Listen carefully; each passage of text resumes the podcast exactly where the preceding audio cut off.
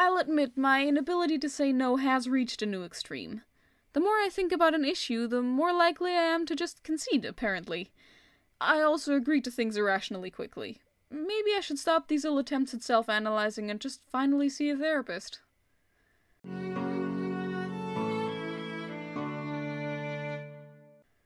But no, it's time to finally own up to what my subconscious has no doubt been doing for months now.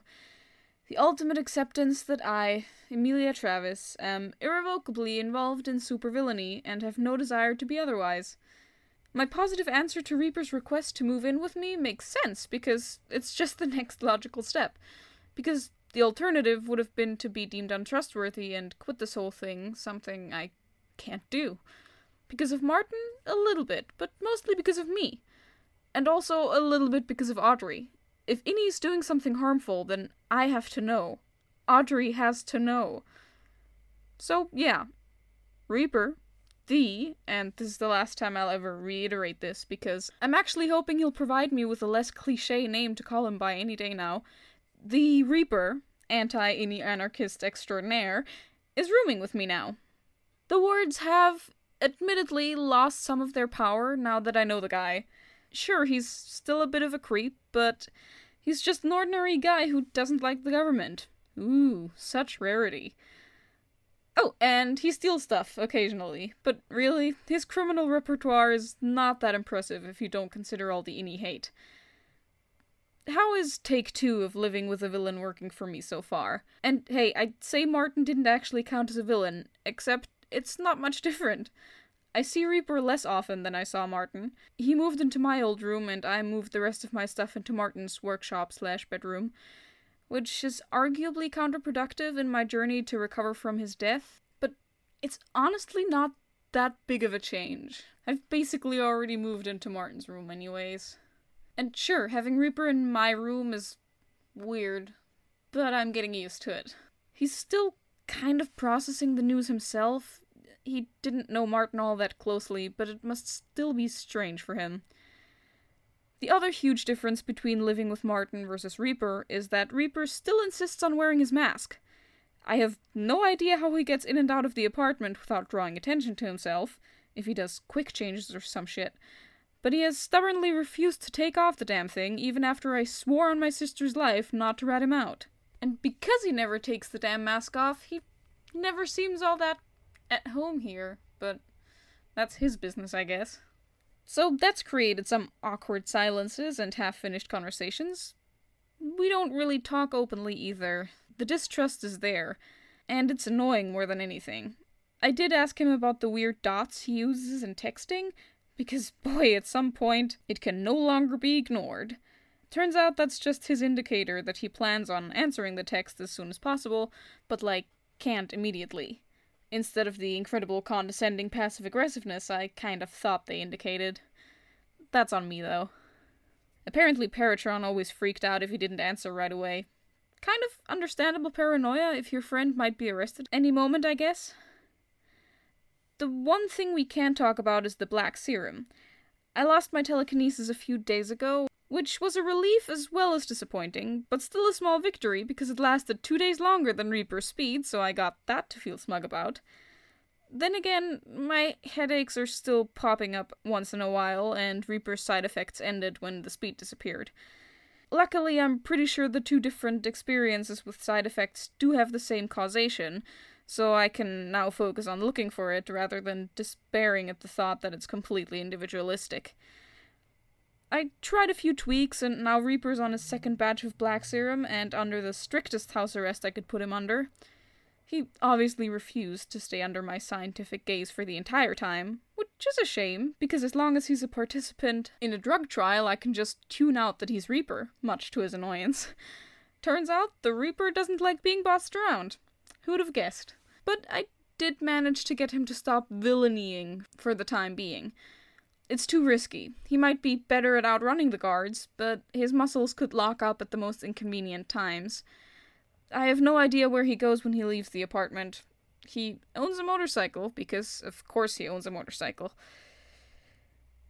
I guess I've gotten used to him showing up and leaving like a ghost. I'm feeling much better than last week, much less like a total failure, that's for sure.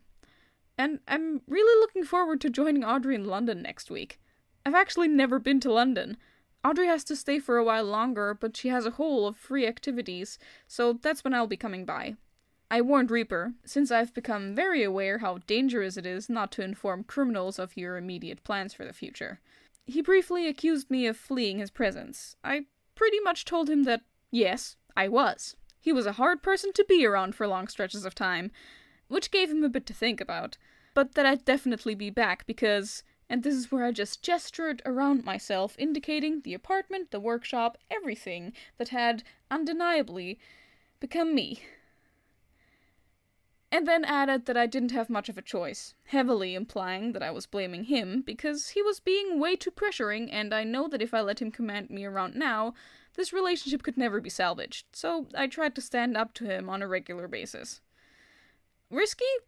I don't actually think so. Cocky? Yes, but I earned it. Whew, I am feeling so good, and so glad to get out of this hive of criminals for a bit next week. Speaking of my let's let's just say X because honestly, what else is he at this point? I left him a very passively aggressive message that I had a new roommate, you know, because he insisted on me telling him everything, and I do not want to be the cause of an accidental confrontation between Reaper and Gordon. That is a clash of wills that Liverpool is not ready for. So Gordon thinks I have a perfectly normie flatmate, and hopefully won't come a snoopin' when I'm gone.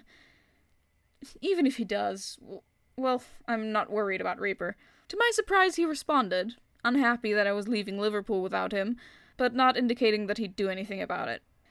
I really hope this is a sign of defeat on his part. I'd be so relieved to finally be rid of another of my festering problems. But yeah, I'm in a good mood and I don't want to dwell.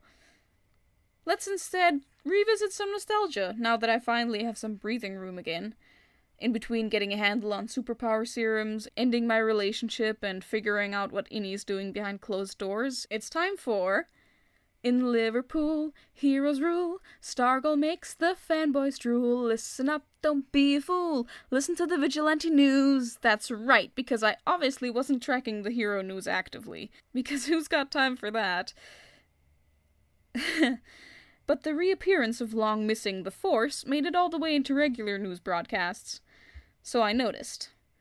And I've got things on my mind.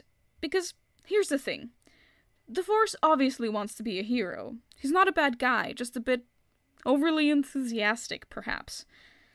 And how he interfered in that grocery robbery? That kind of bravery is hard to find. I sure as hell wouldn't have helped. I would be cowering on the ground, offering up all my valuables. So why, instead of arresting him the second he gets into the hospital, doesn't Innie recruit him or something? Maybe I'm just thinking this way because I could give anyone superpowers once I fix up the side effects on the black serum, and Innie only has the white one, and I'm guessing the Force doesn't have the necessary superpower gene. But the Force seems like he would be an eager ally of Innie. That said, maybe the problem is Force and not Innie. Maybe he's opposed to joining Innie like Reaper is despite obviously wanting superpowers. I don't know, just stuff that's been going through my mind. I hope the Force recovers soon. They said on the news that the bullet didn't do a lot of damage. I also kind of hope he gets out of prison again. He did save that grocery clerk's life, and probably a few other people who were there too. That one weird guy that's in all grocery stores, he was definitely there. Anyway, I'm rambling, and I obviously have nothing more to say for this week, so Again, for nostalgia's sake, you'll hear from me.